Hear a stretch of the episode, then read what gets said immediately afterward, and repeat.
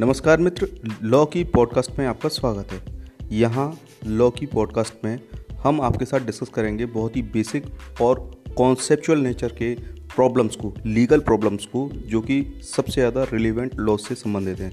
देखिए, आप स्टूडेंट हों, परीक्षार्थी हों या फिर प्रैक्टिसिंग एडवोकेट हों, ये कॉन्सेप्ट्स और ये प्रॉब्लम्स जो हम यहाँ पर आपके साथ डिस्कस करने वाले हैं, ये आपके बहुत ही ज़्यादा काम आने वाली हैं।